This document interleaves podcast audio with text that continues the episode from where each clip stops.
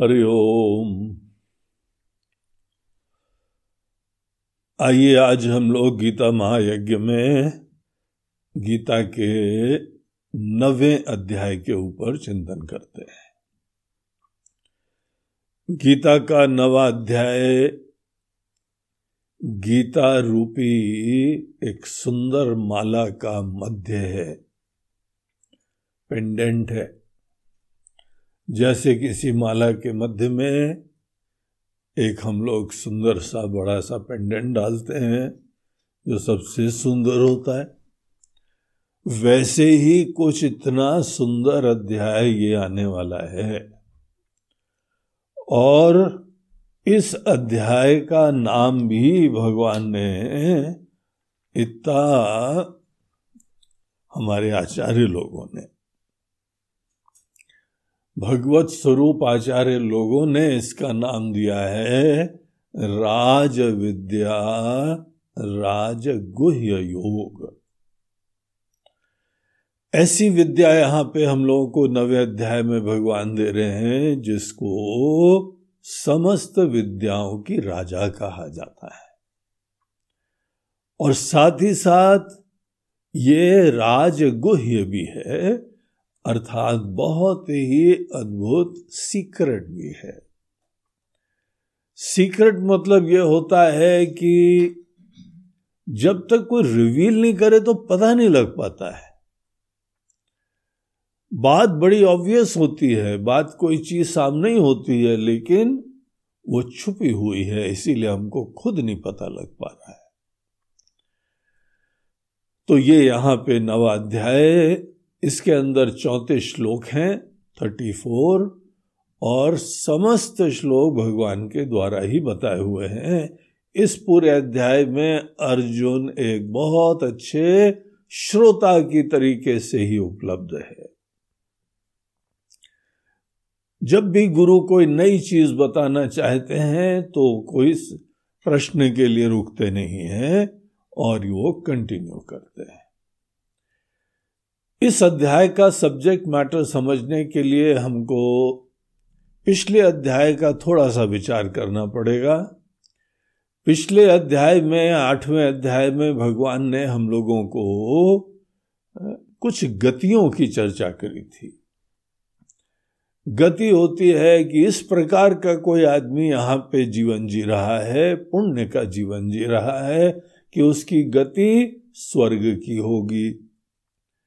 या कोई ऐसे कर्म और अनुष्ठान, उपासना का अनुष्ठान कर रहा है कि उसकी गति ब्रह्मलोक की होगी।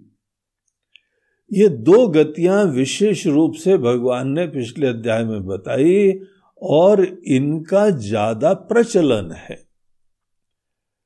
ब्रह्मलोक वाली का ज़्यादा नहीं है, पहली वाली गति का ही ज़्यादा प्रचलन है। को यहाँ पे बहुत ही अच्छे सत्कार्य करता है पुण्य कार्य करता है। अपने परिवार, अपने समाज, अपनी दुनिया, अपना देश, इन सब के कल्याण के लिए वो प्रेरित रहता है। हाँ अपना भी जीवन में अनेकों उसको आराम प्राप्त होते हैं। खुद भी उसका जो है, वह महत्ता दूसरों के लिए भी धन संपत्ति व्यवस्था आराम उत्पन्न करना है और खुद भी अपने जीवन में इन चीज़ों का जुगाड़ करता है। सेवा करता हुआ लेकिन मन के अंदर महत्व तो यह है कि हर व्यक्ति खुश होगा, धन्य होगा जब उसको दाल रोटी मिलती जाएगी। रोटी, कपड़ा, मकान, ये सब चीज़ें आदमी को मिलती जाएँ। ऐसे कार्य के लिए सबकी जरूरतें पूरी करो आप। हम लोग के वहाँ एक हिंदू आदमी तो जिस समय भोजन बनाता है तो उसमें पाँच भाग रखता हुआ देवताओं के लिए भोग चढ़ाता है। कोई यहाँ पे भिक्षुक आ जाए, उनके लिए भोजन की व्यवस्था रखता है। कुछ पशु पक्षियों के लिए रखता है, कुछ अतिथियों के लिए रखता है और फिर पांचवा हिस्सा फिर खुद खाता है। तो ये एक संवेदनशीलता का लक्षण होता है कि आप सबके बारे में सोच रहे हैं। जैसे आप भोजन में इस प्रकार से कार्य करते हैं, एक उदात्त संवेदनशील व्यक्तित्व का परिचय देते हैं उसी प्रकार से आपने जो कमाई भी करी है, उसमें भी सबकी सेवा के लिए आपके हृदय में स्थान होता है। ऐसे लोग पुण्य कर्म करते हैं। तो ये लोग पुण्यात्मा लोग होते हैं, सब लोग इन, इनको अपने लिए आशीर्वाद देखते हैं। एक पुण्यात्मा कहीं पे किसी घर में हो जाए तो पूरा कुल धन्य हो जाता है।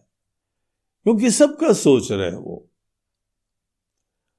यही नहीं है कुल समाज में भी वो अपने अच्छे सक्रिय रहते हैं, समाज सेवा में भी सक्रिय रहते हैं तो वो लोग कहीं पर भी किसी को जो है, कहीं शिक्षा है, कहीं भोजन है, कहीं आपदा है, कहीं कुछ पढ़ाई है, कैसी भी चीज़ वो लोग यथासंभव कुछ ना कुछ सेवा करते रहते हैं।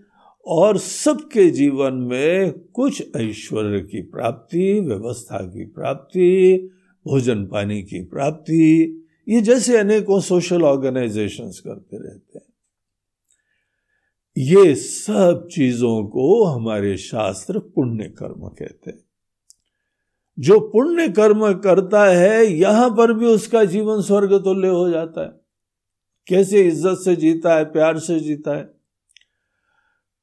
और क्योंकि उसके जीवन में यही निश्चय है कि थोड़ा बहुत सब खाने पीने का जुगाड़, घर बार और गाड़ी घोड़ा सबका व्यवस्था करनी चाहिए, उसी से सुख मिलता है। तो वो जो है, इसकी भोग ऐश्वर्य को प्रधानता देता हुआ इस धरातल पे तो सेवा करता ही रहता है। ऐसे लोग यहाँ पर भी जो है, वो बड़े सुखी संपन्न दिखाई पड़ते हैं और ये लोग मरणों पर मरणोपरांत ऐसे ही लोक में जाते हैं जहाँ पे बहुत ऐश्वर्य और अनेकों प्रकार के भोग विराजमान। सब व्यवस्था है।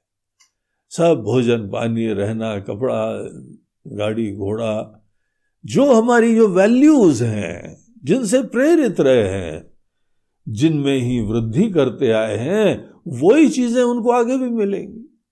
यही वैल्यू स्ट्रक्चर है। उसी को स्वर्ग कहते हैं।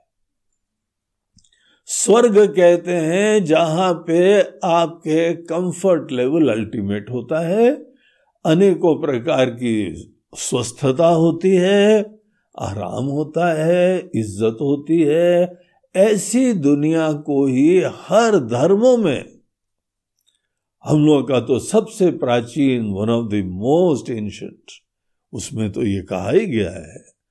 लेकिन अन्य धर्मों में भी जो है किसी न किसी शब्द से कोई हेवन हो गया, जन्नत हो गई ये सब शब्द उसी का शो करते हैं कि जो चीज़ों की वैल्यू से हम प्रेरित होते थे, वैसी दुनिया हमको मिल जाती।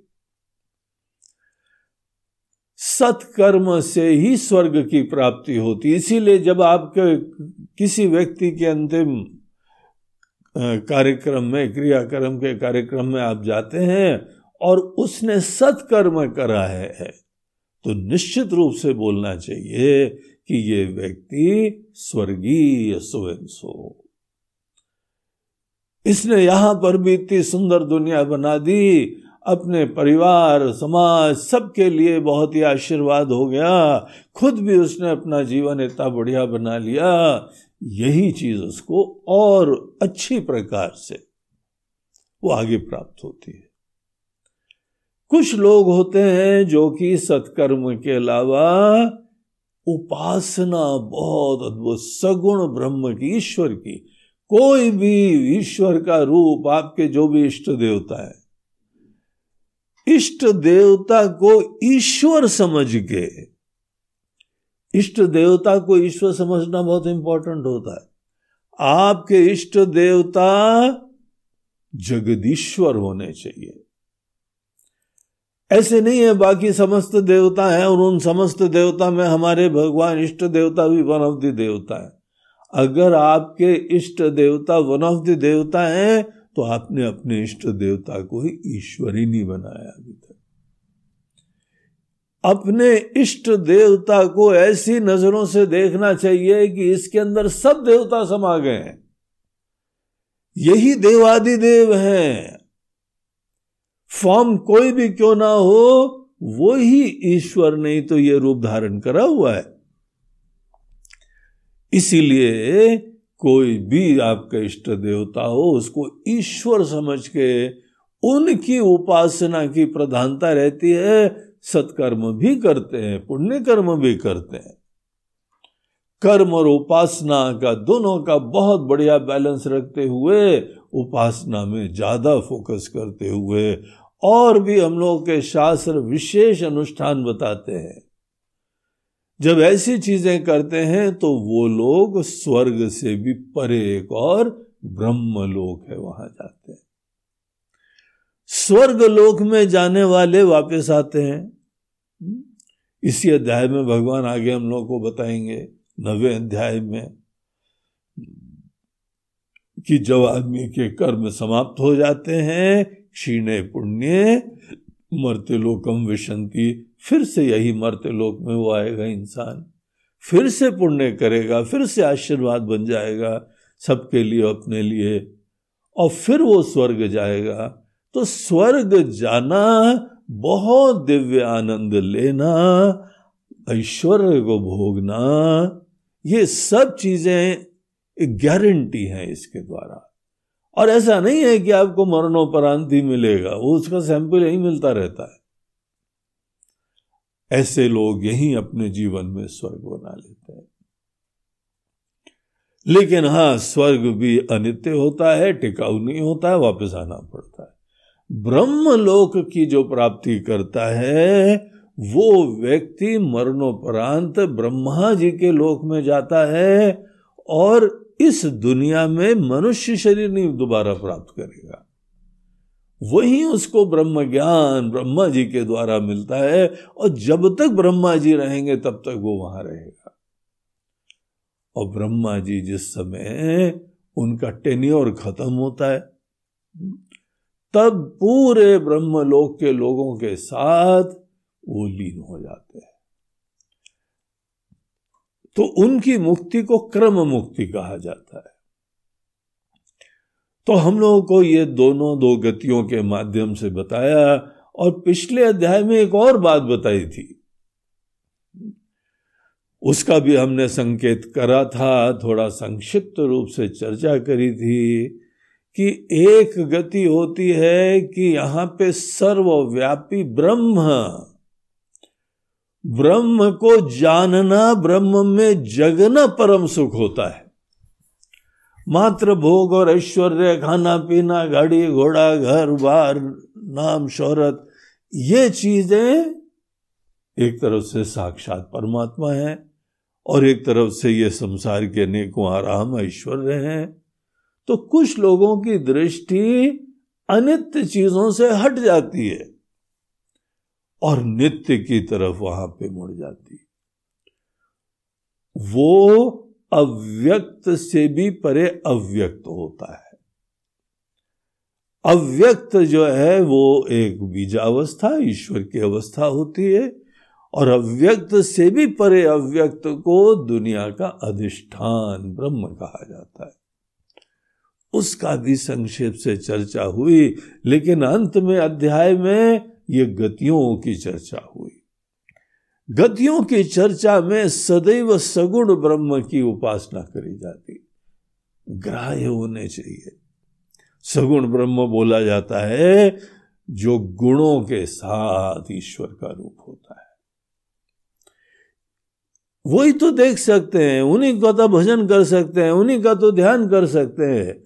सगुण ब्रह्म ही ज्ञान का विषय, वो सेवा का विषय, पूजा का विषय, सब जितने भी हमारी कर्म और उपासना, दोनों का विषय कोई गुणों से युक्त परमात्मा होते हैं। तो जब भी आदमी को हम लोग देखते हैं, चारों तरफ़ देखिए हम लोग की परंपरा में, किसी भी संप्रदाय में अगर ब्रह्म सगुण है तो गति उसकी या तो स्वर्ग की या ब्रह्मलोक की होगी। तो यहाँ प्रश्न आता है कि महाराज जी, यही दो गतियाँ होती है क्या? तो बोलते हैं, नहीं, हमने संकेत तो करा था, लेकिन अब चलो हम दूसरी गति का विस्तार से चर्चा करते और वो दूसरी गति होती है परमात्मा के मूल तत्व। निर्गुण स्वरूप को। निर्गुण तत्व ईश्वर का अपना तत्व होता है। सगुण मतलब उन्होंने कोई माया से चोला धारण कर लिया। ईश्वर को जब हम लोग सर्वज्ञ, सर्वशक्तिमान, कितना ज्ञान है ऑमनिशियंट है। कितनी शक्ति है ऑमनी पोटेंट है, कितनी करुणा है, कितने गुण हैं, ये सब देखते हैं तो यही चीज़ें उनको सगुण बनाती है। और ये सब उनकी विशुद्ध सत्व प्रधान उपाधि के वजह से होता है। उनकी माया है। माया शक्ति सात्विक, राजसी, तामसी तीन टाइप की होती है। ईश्वर विशुद्ध सत्व प्रधान उपाधि धारण करते हैं तो अनेकों अद्भुत से गुण उनके अंदर आ जाते हैं। और यहाँ पर कोई जीव भी अपने अंदर अगर सात्विक उपाधि को ही बनाता जाएगा, मन हमारा सात्विक होता जाएगा। तो वो सब गुण जो ईश्वर में होते हैं, वो किसी मात्रा में हमारे अंदर भी आते जाते हैं। लेकिन ये समझना चाहिए सगुण ब्रह्म की जो सगुणता है, वो माया के सत्व गुण के वजह से आती है। अगर उन्होंने अपनी माया को सब किनारे कर दिया, निरुपाधिक तत्व हो गए तो प्योर सच्चिदानंद होते हैं। सच्चिदानंद में बहुत ज्ञान है, बहुत शक्ति, ये सब नहीं होता है। क्योंकि कोई भेद ही नहीं होता है, दुनिया ही नहीं होती है। उनके अलावा कुछ नहीं है। ये जो गुण आदि होते हैं ना, सदैव रिलेटिव होते हैं। देखो कितनी बड़ ज्ञान है दुनिया बनाई है। अब उस समय से निर्गुण ब्रह्म में सभी ब्रह्म स्वरूप हो गया है। कोई दुनिया अलग नहीं खड़ी हुई है। वो अवस्था होती निर्गुण ब्रह्म की। वो निर्गुण ब्रह्म को हम लोग यहीं पे जान सकते हैं। सगुण ब्रह्म की उपासना और भजन और सेवा वो सब कर सकते हैं, उससे भी बड़ी सदगति मिलती है। लेकिन एक गति होती है ईश्वर के मूल तत्व को, निर्गुण तत्व को जानने वाली। वो विद्या जो है, उसी को यहाँ भगवान बोलते हैं कि यह राज विद्या है। हमारे मूल तत्व को जानने वाली विद्या अगर कोई व्यक्ति बहुत ही ज़्यादा जिज्ञासु होता है और ब्रह्म लोक से क्रम मुक्ति के द्वारा मुक्ति का इंटरेस्टेड नहीं है, यहीं पे सद्यो मुक्ति। सद्यो मुक्ति बोलते इमीडिएट यहीं पे ही। मनुष्य शरीर में ही सीधे ब्रह्म ज्ञान प्राप्त हो गया। ये एक विकल्प भी भगवान हमको वेदों में देते हैं। उसी चीज़ की यहाँ पर चर्चा कर रहे हैं। इसीलिए नवे अध्याय का विषय जो है वो अच्छा सूक्ष्म विषय है, वो यहाँ पर बात कर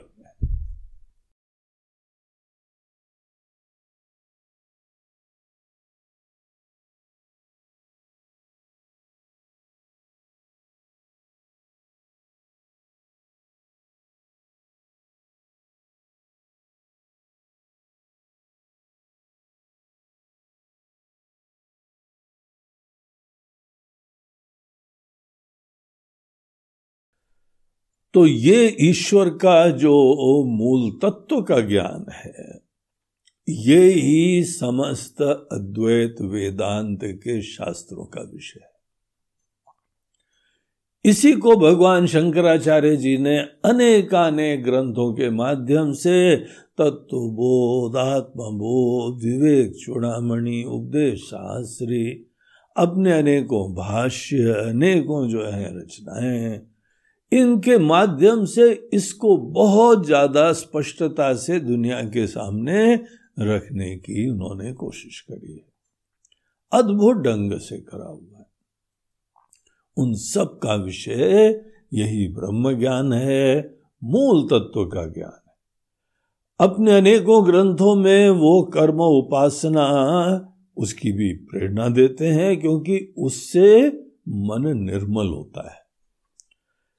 देखिए, कर्म और उपासना जिस समय निष्काम भाव से करा जाए, वो मन को निर्मल और निश्चल बना देता है। और अगर इच्छा से करा जाए तो आपको गति मिल जाती है। स्वर्ग की गति, ब्रह्मलोक की गति। तो इसीलिए वेदांत शास्त्रों में जहाँ पे ब्रह्म ज्ञान मिल रहा है उधर भी कर्म उपासना की चर्चा आएगी, लेकिन उस समय कर्म और उपासना की चर्चा निष्काम भाव से करने की प्रेरणा होती। इच्छा से छोटी छोटी वस्तुओं की इच्छा से प्रेरित मत हो, तब भी पूजा करो, तब भी भजन करो, तब भी उपासना करो। इससे तुम्हारे मन की निर्मलता होती है। वो ब्रह्म ज्ञान के लिए साधना बन जाती तो एनी वे वो यहाँ पे विद्या नवे अध्याय में भगवान प्रदान करते हुए इस अध्याय का श्री गणेश करते हैं। बोलते हैं कि अर्जुन इदम तुते गोह्य तमाम जो सबसे बड़ा सीक्रेट है। सुपरलेटिव गोह्य, गोह्यतर, गोह्यतम। सबसे जो है सूक्ष्म, गोह्य चीज़। वो हम तुमको यहाँ बता रहे हैं। क्यों बता रहे हैं? क्योंकि तुम्हारे अंदर इस चीज़ की हम पात्रता देख रहे हैं। और सबसे बड़ी पात्रता वो एक नाम से सूचित करते हैं, अनुसूयवे। तुम जो हो वह अनुसूया हो।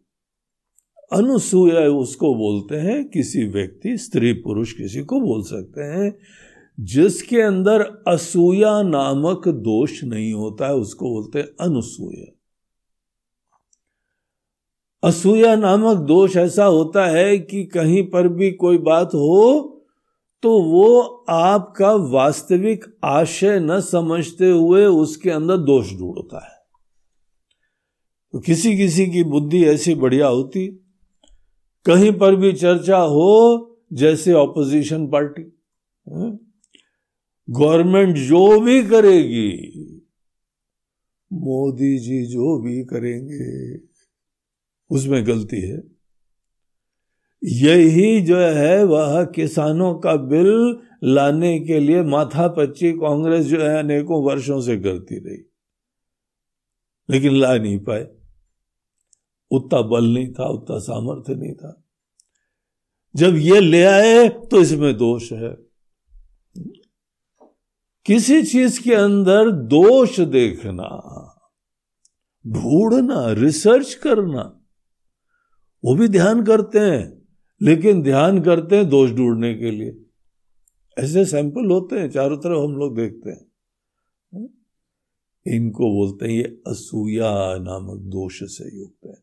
और अगर किसी के अंदर असूया नामक दोष है तो उसको बड़े सूक्ष्म ज्ञान व्यान देने का टाइम वेस्ट नहीं करना चाहिए। क्योंकि आप सीधे बता रहे हैं कि तुम ब्रह्म ज्ञान हो और उसने लिस्ट बना ली। महाराज जी, छह पॉइंट है। क्या छह पॉइंट है? छह जगह दोष हमको दिखाई पड़ा। देखो, एक तो होता है चिंतन के लिए अपने संशय की निवृत्ति करना। उसमें संशय रखा भी बड़ी शिष्टता के साथ जाता है। जैसे अर्जुन बोलता है, भगवान, हम कैसे समझें? वो हमको कृपया बताइए। आपने जो बोला है, सही बात है। लेकिन हमको नहीं समझ में आ रहा है। और जो असूया नामा बोलता था क्या गप्पे मार रहे हो? गोली दे रहे हो आप? हम ही मिले आज आपको। तो इस प्रकार की दोष दृष्टि रख के उनका खंडन करने की प्रधानता होती तो बड़ा बेवकूफ़ी का दोष होता है। ऐसे लोग कभी शिक्षा प्राप्त नहीं कर लेंगे, कॉलेज भी चले जाएँ, स्कूल भी चले जाएँ, लेकिन एक स्केप्टिक होके निकलेंगे नहीं, किसी को नहीं पता है। एक सज्जन अभी हमको मिले, बोलते हैं, महाराज जी, ब्रह्म तो जो है ना, वो शब्दातीत है, कोई बता ही नहीं सकता है। बोला चरा शर्म करो यार। ऐसी बातें बोलने के द्वारा तुमको पता है तुम अपने शास्त्रों का खंडन कर रहे हो, तुम अपने आचार्यों की निंदा कर रहे हो। तुम अपने ही ऋषि मुनियों के भक्त अपने आप को कहते हो और ये कह रहे हो, ब्रह्म कभी बताया नहीं जा सकता है। तो क्या बता रहे हैं अभी तक? फोकट की चर्चा कर रहे हैं क्या ये लोग? बताया जा सकता है विशिष्ट तरीके से। गुरु की स्तुति करी जाती है, अखंड मंडलाकारम व्याप्तम ये न चराचरम, तत्पदम दर्शितम ये न। वो दिखा देते हैं। इसीलिए अगर असूया नामक कोई किसी में दोष विराजमान है तो वहाँ पे बताने की चिंता ज़्यादा नहीं करनी चाहिए। उसको और सत्संग मिलता रहे, तब जाके पता लगता है कि शास्त्रों की प्रामाणिकता का मतलब क्या होता है। हम लोग जब अध्ययन करने जाते हैं, गुरु के पास तो एक बहुत महत्वपूर्ण विषय सबसे पहले आता है कि प्रमाण किसको कहते हैं? और शास्त्र की प्रामाणिकता का निश्चय करा जाता है। What is the means of knowledge आत्म के ज्ञान के लिए क्या मीन्स हो सकता है? और ये निश्चय हो जाए कि शास्त्र प्रमाण है। तब दिलो जान से शास्त्र का अध्ययन होता है। अन्यथा अध्ययन कोई करेगा ही नहीं। यही एक वाक्य बोलता रहेगा, महाराज जी, ब्रह्म तो शब्दातीत, आत्मा तो जानी नहीं जा सकती? तो यार ये सब बंद करो, आराम से जो है दुकान लगाओ और अपनी सब्ज़ी भाजी बेचो। है? और क्या करने वाले हो? कर ही नहीं सकते तुम। ऐसे शास्त्र की निंदा, आचार्यों की निंदा, खंडन करने का ये एक सूक्ष्म तरीका होता है। भगवान कह रहे हैं, हम तुमको बताएँगे, जो सूक्ष्मतम है इदम प्रवक्ष्यामी, हम बताने जा रहे हैं तुमको। दिल थाम के बैठो। ज्ञानम, विज्ञान सहितम उसके बारे में जो तुमको इंटेलेक्चुअल अंडरस्टैंडिंग चाहिए, वो सब बताएँगे और उसमें जगना कैसे होता है वो भी हम बता देंगे।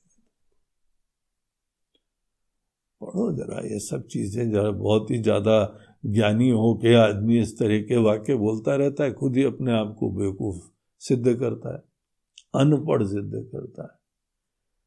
जो लोग बोलते हैं कि ब्रह्म शब्दातीत है, जाने ही नहीं जा सकता है, वो प्रमाण देते हैं कि उन्होंने कोई शास्त्र नहीं पढ़ा है।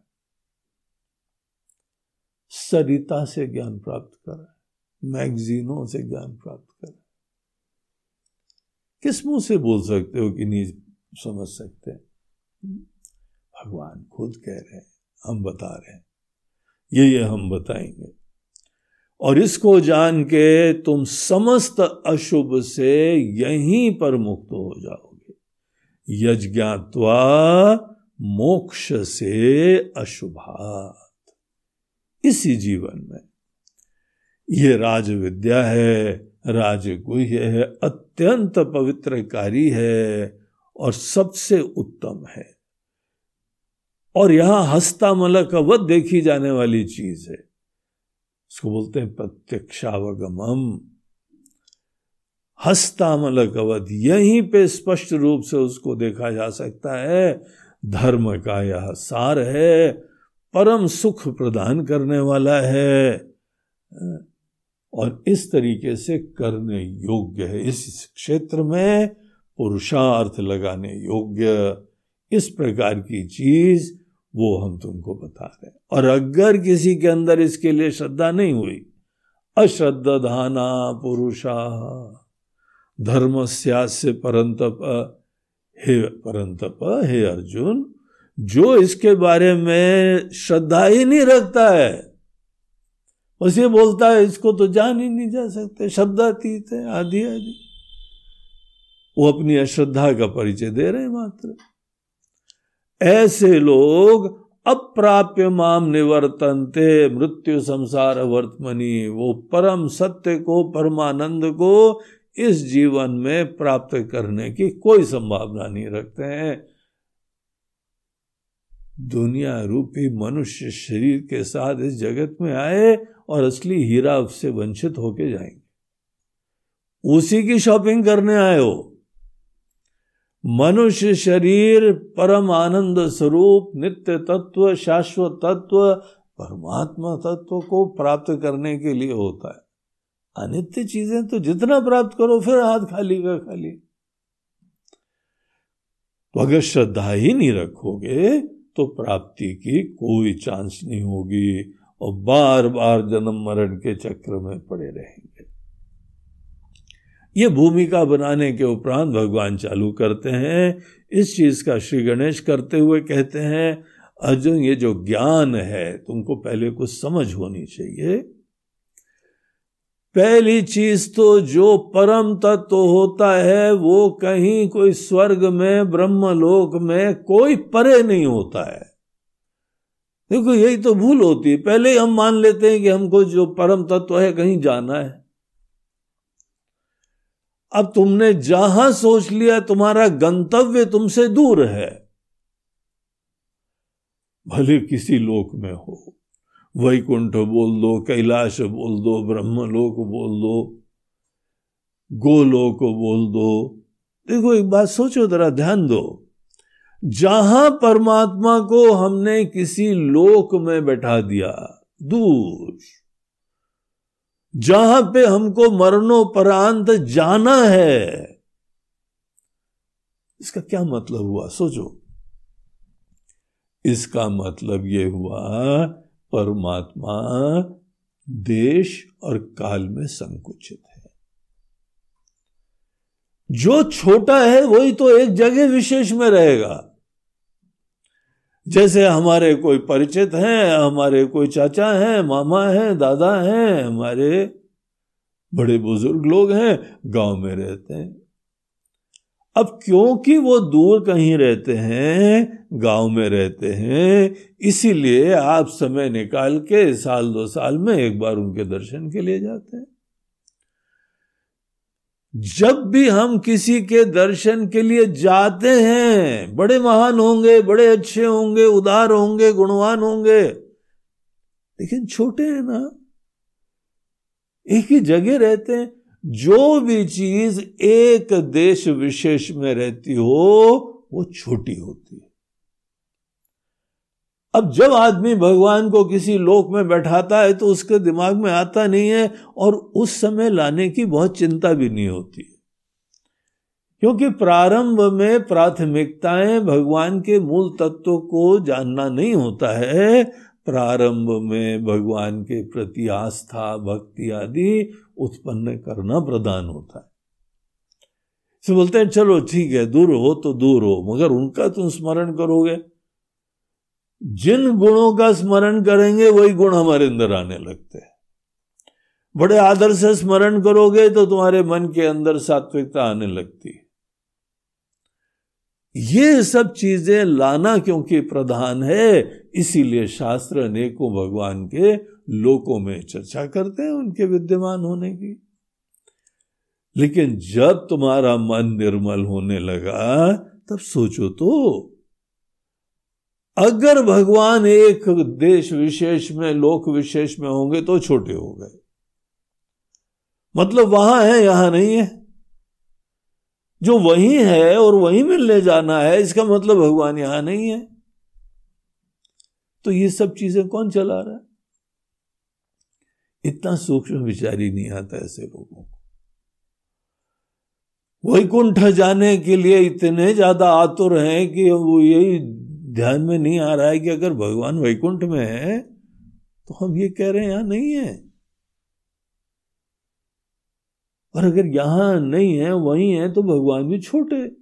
हमारे अंदर क्या है? हम यहीं पर मिलते हैं, हर जगह नहीं है तो हम भी छोटे। हर जीव अपने आप को छोटा क्यों समझता है? क्योंकि वो इसी एक ही देश में विराजमान है। एक ही जगह होने में हमारे अंदर देश की स्पेस की लिमिटेशन आ जाती, संकुचित आ जाती। और अगर हमारे लिए सबसे परम सत्य ही संकुचित है, छोटा है तो हमको जो भी मिलेगा, वो नश्वर मिलेगा। और एक दिन भगवान का भी जन्म होगा। जो चीज़ भी संकुचित होती है, उसका एक दिन जन्म होता है, एक दिन मरण भी होता है। ध्यान दो जरा। इसीलिए जब हम भगवान को किसी दूसरे लोक में बैठाते हैं उसी समय उनको संकुचित भी कर, कर देते हैं नश्वर भी कर देते हैं। तो ये भगवान की सच्चाई नहीं है। जी पहले बताना चाहिए था। हम यह पहले बताएँगे तो तुमको दूसरे प्रॉब्लम हो जाएँगे। इसीलिए शुरुआत में डेलिबरेटली नहीं बताया जाता है। हम एक बार ट्रेन में जा रहे थे तो एक सज्जन हमको मिले। एक संप्रदाय यहाँ चलता है। वो बड़ी दृढ़ता से बोलते हैं कि भगवान सर्वव्यापी नहीं है। तो देखा स्वामी जी बैठे हुए हैं तो ट्रेन के समय ट्रेन की यात्रा थी। काफ़ी टाइम था तो वो आए हमारे पास खिसकते हुए बैठे आके बोलते हैं हाँ स्वामी जी, आप कौन से आश्रम, कौन सा संप्रदाय है? अच्छा वेदांत का तो महाराज जी एक बात बताइए, भगवान आप बोलते हैं सर्वव्यापी हैं। बोला, है? हम क्या बोलते हैं? शास्त्र बोलते हैं? हम कौन है प्रमाण? हम लोग के वहाँ कोई व्यक्ति प्रमाण नहीं होता है, शास्त्र प्रमाण होते हैं। और शास्त्र बोल रहे हैं, ईशावासन दम सर्वम। बोलते महाराज जी, आप सोचिए, इसका वास्तविक अर्थ क्या होगा? कुछ अर्थ और हो सकता है। ये अर्थ नहीं है कि भगवान सब में है। बोला अच्छा तो आप बताइए क्या अर्थ बता रहे हैं? इसमें क्या प्रॉब्लम है? बोलते, देखिए, यहाँ पे राक्षस भी हैं, दुष्ट भी हैं असुर भी हैं, पशु भी हैं, मूर्ख भी हैं, पामर भी हैं। सब में भगवान है क्या? अगर सब में भगवान होंगे तो फिर इन लोगों के अंदर दुष्टता क्यों? अब वो यहीं फंसे हुए थे। अब हमने सोचा उनको बताएँ या न बताएँ। क्योंकि निश्चित रूप से उनको, उनके गुरु लोगों ने बताया होगा, लेकिन उस भेजे में उतर ही नहीं रहा था। हाँ बोला अच्छा आपका प्रपोजिशन क्या है? बोलते, भगवान तो दूसरे लोक में बैठे हैं। अगर भगवान को दूसरे लोक में बैठाते हैं तो हमारे सब प्रॉब्लम रिजॉल्व हो जाते हैं। फिर दुनिया कैसे चलाते होंगे? रिमोट आप टीवी कैसे चलाते हैं? हम लोग के पास, इंसानों के पास तो भी टेक्नोलॉजी आई है। भगवान ने तो सब बना रखा है। तो रिमोट से दुनिया चलाते हैं। तो उनके पास आप विजुअलाइज कर लीजिए, एक सामने बहुत बढ़िया कंप्यूटर है, अनेकों बटने हैं तो खट खट खट जैसे आप अपने कीबोर्ड दबाते हैं ना। अभ्यास हो जाता है तो देखिए लोग टाइप कितना जल्दी से करते हैं। भगवान ऐसी दुनिया चलाते हैं। टक टक टक टक टक। दुनिया चलती ये मरो, ये जियो सफल सुखी, ये दुखी। फटाफट। अब भगवान के अलर्टनेस के बारे में आप चिंता मत करिए बहुत अलर्ट हैं, बहुत ज्ञानी हैं, बड़े समर्थ हैं। इसीलिए तो बोलते हैं, सर्वशक्तिमान, सर्वज्ञान। और एक दो वर्ड यूज़ यूज़ कर लेना चाहिए। Best steno, best computer operator. आजकल की मॉडर्न भाषा में आप ये सब भी कह सकते हैं तो हमको बहुत समझाते रहे। अब ऐसे अपात्र को ज्ञान देना खुद ही मूर्खता होती है। हमने थोड़ा संकेत कर दिया, उनके प्रोपोजिशन में डाउट ले आए, क्योंकि उनको भी टाइम पास न करना था। बार बार घड़ी देख रहे थे, अभी हमारा स्टेशन दो घंटे आगे तो दो घंटे के चक्कर में वो हमारा टाइम यूज़ कर रहे थे। क्योंकि उनके आसपास वाले जो है ना, वो फिल्मी गाने गा रहे थे। तो बोला, फिल्मी गाने से अच्छा हम सत्संग करते हैं जाके। सत्संग करते नहीं है, सत्संग कराते हैं जाके। पूरी कोशिश करते रहे हमको कन्वर्ट करने के लिए, मगर फिर हमको कन्वर्ट तो क्या करना? लेकिन उनके अंदर ही हमने कुछ डाउट ज़रूर क्रिएट कर दिए वो गए होंगे अपने गुरु जी के पास। महाराज जी, इसमें तो ये प्रॉब्लम है।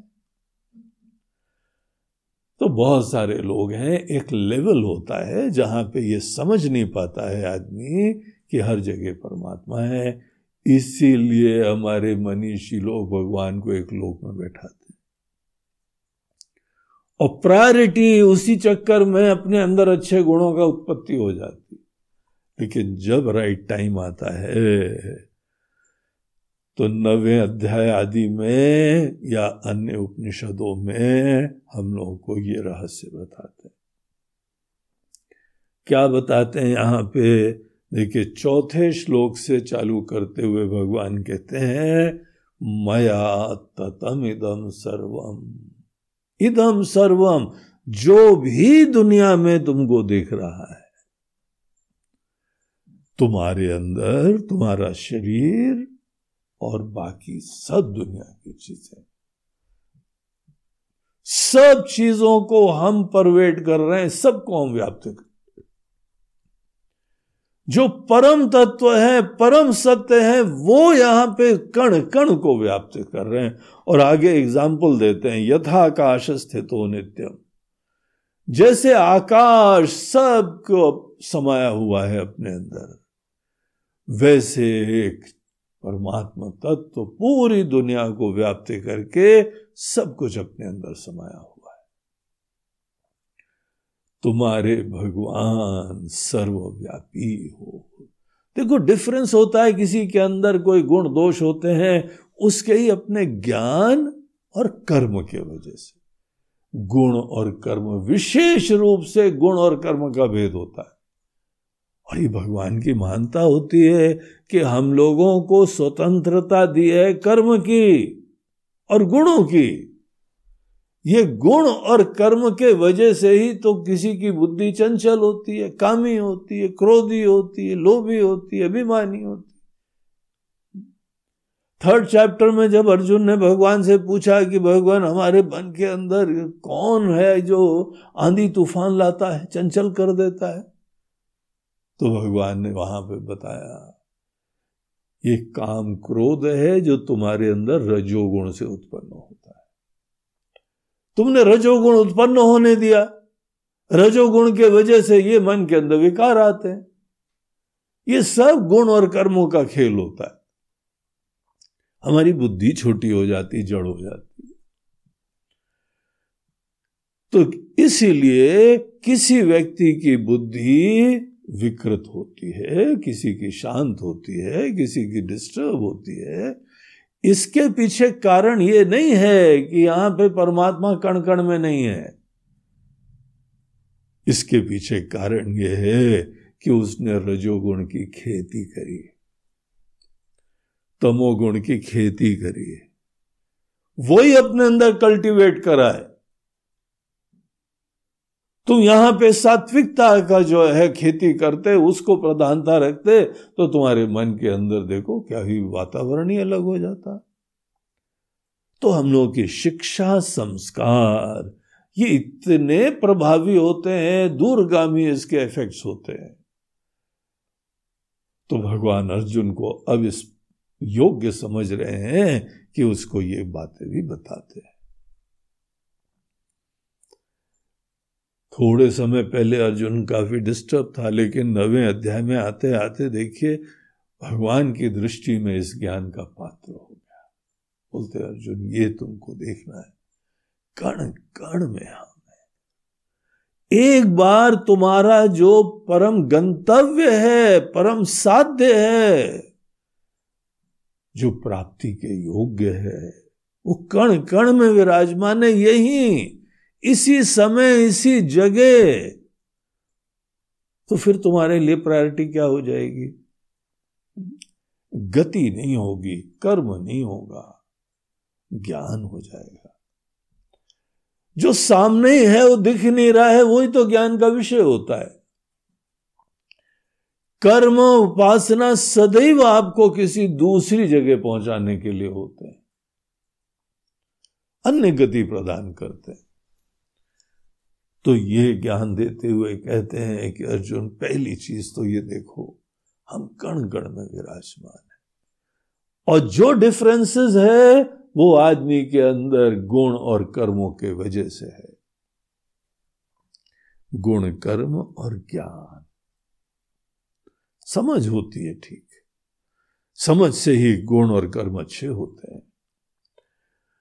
तो ये फैक्टर ही है चारों तरफ़ यूनिकनेस और डिफरेंसेस लाने के लिए। चौथे अध्याय में तो भगवान ने बताई कि देखो चातुर्वर्ण मया सृष्टम गुण कर्म विभाग गुण और कर्म के ही आधार पे भिन्नता हमने बनाई है। पूरी दुनिया के अंदर विविधता है, केवल गुण और कर्मों का ही भेद है। मूल तत्व इन्फिनिट पोटेंशियल सबके अंदर विराजमान है तो ये सब बातों को रिजॉल्व करके अब अपना ध्यान उस तत्व की तरफ़ ले जाएँ, जो सर्वव्यापी है। तो बोलते हैं, सबको हम व्याप्त कर रहे हैं अपने अव्यक्त रूप में। जगत अव्यक्त मूर्ति ना। अव्यक्त के दृष्टिकोण से हम सब चीज़ों को व्याप्त करते हैं। और अव्यक्त जैसे आकाश की तरह समझो जिसके अंदर सब समाया हुआ है। जैसे आकाश के अंदर समस्त प्लैनेट्स और तारे सब आकाश के अंदर होते हैं ना। सब जितने ये लोग हैं, पेड़, पौधे, पशु, पक्षी, आकाश के अंदर विराजमान। वो अव्यक्त चिन्मयी सत्ता, दिव्य सच्चिदानंद, वो आकाश की तरह व्याप्त है। अपने परमात्मा को इस दृष्टिकोण से देखो। और इसके बारे में एक दो चीज़ें बताते हैं कि देखो मस्थानी सर्वभूतानी, न चाहम तेषु अवस्थिता। जो चीज़ भी यहाँ है, सब हमारे अंदर विराजमान है, इतना ही नहीं। हम पे डिपेंड कर रही है वो। हम पे आश्रित है वो। लेकिन हम किसी पे आश्रित नहीं। न च अहम तेषु अवस्थित। जैसे आप पिक्चर हॉल में देखते हैं ना पिक्चर का पर्दा? पिक्चर का पर्दा हमसे कह रहा है कि जो पिक्चर है ना, सब हमारे अंदर विराजमान हमारे ऊपर डिपेंड भी है। लेकिन हम किसी पे डिपेंड नहीं। पिक्चर खत्म हो जाती है तो भी हम वैसे बने रहते हैं। और जब पिक्चर चल रही होती है तो भी तुम रूप, रंग, पानी, आग सब देख रहे हो। हमको छूता कोई नहीं असंग, अलिप्त, पवित्र, ऐसा वो बना रहता है। इस तरीके से पूरी दुनिया में एक ऐसे तुम्हारे भगवान विराजमान। वही परम साध्य है, वही परम सत्य है। ऐसे तत्व को यहाँ पर रिवील करना चालू करते हैं और आगे देखे बोलते हैं कि एक दृष्टिकोण से ये सब हमारे अंदर है। लेकिन अर्जुन, देखो, हम और तुमको इसी का सीक्रेट ज्ञान बता रहे तुम्हारे अंदर कल्पना नहीं होती है बताएँ क्या? वो बताए हुए, बोलते हुए कहते हैं, एक तरफ़ से ये पूरी दुनिया हमारे अंदर है और दूसरे दृष्टिकोण से दुनिया हमारे अंदर नहीं अरे भगवान, ये क्या चक्कर है? आप जरा प्लीज़ विचार कर लीजिए अपना, take take your own time.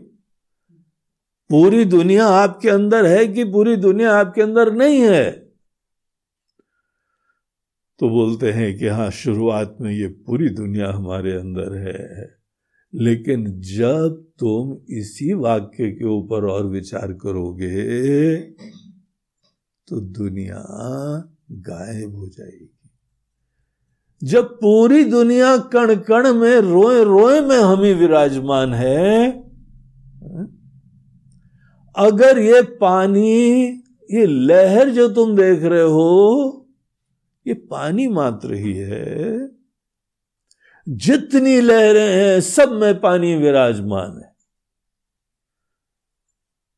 हम समस्त लहरों को व्याप्त कर रहे हैं। ये सब लहरें मत्स्थानी सर्वभूतानी, हमारे अंदर विराजमान। तो अगर तुम इसके ऊपर थोड़ा ध्यान करो, चिंतन करो तो तुम्हारे अंदर एक प्रश्न आएगा, फिर महाराज जी, लहर है क्या? अगर सभी ही परमात्मा है तो क्या लहर होती है? लहर केवल बोलने मात्र की बात है वाचारम्भणम विकारो नाम देयम केवल बोलने के लिए। आँखें क्योंकि फॉर्म ही देख पाती हैं जो परमार्थता, जो वस्तुता है ही नहीं, बस हमारी आँख देख रही है। कंटेंट वाइज सब पानी है। ऊपर पानी, नीचे पानी, अंदर पानी, बाहर पानी, पहले पानी, बाद में पानी। क्या है लहर इसमें? तो शुरुआत में यह वाक्य उचित होता है कि सब हमारे अंदर है।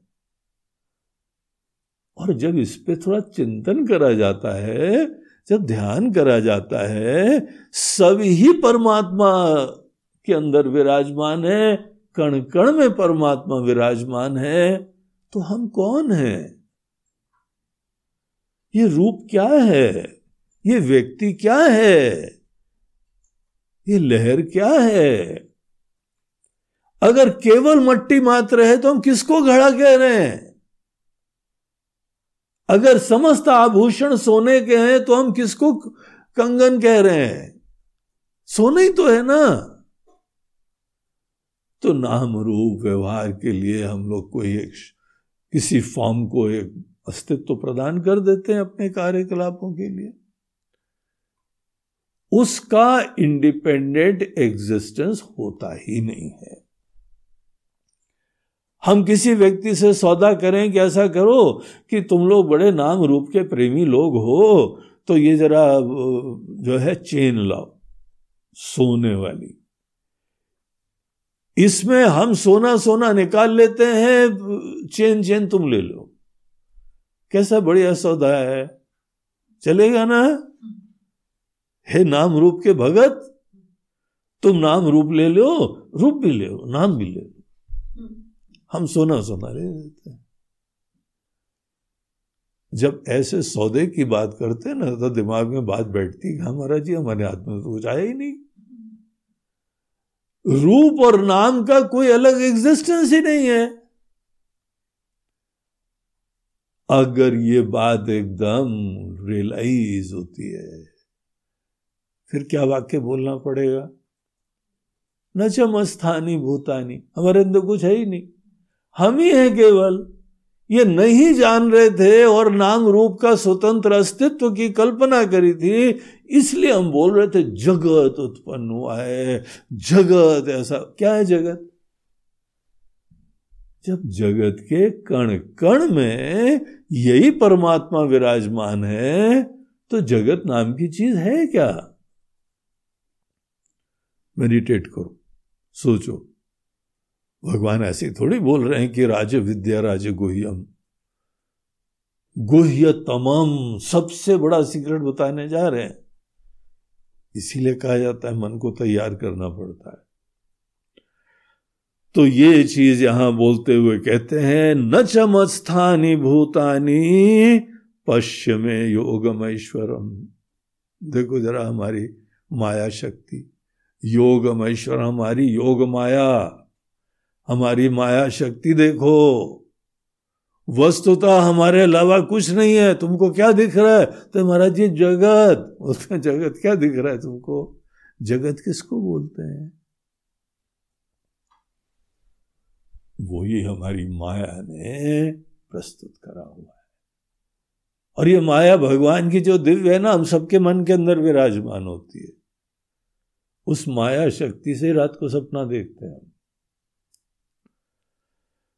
एक बार रात को सपने में जो है हमारी लॉटरी खुली। उन दिनों आश्रम बना रहे थे, पैसे की ज़रूरत थी। तो सोच रहे थे, जिस चीज़ का मन में प्रधानता होती है ना, उसके सपने आते हैं।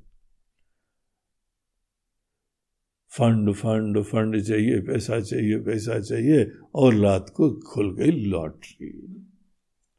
लॉटरी खुल गए हम तो बड़े खुश हो गए, बोलते हैं, अब तो ऐसा आश्रम बनाऊँगा, ऐसा जो है गुरुकुल बनाऊँगा कि वहाँ पे देश विदेश से सब लोग ज्ञान प्राप्त करने आएँगे।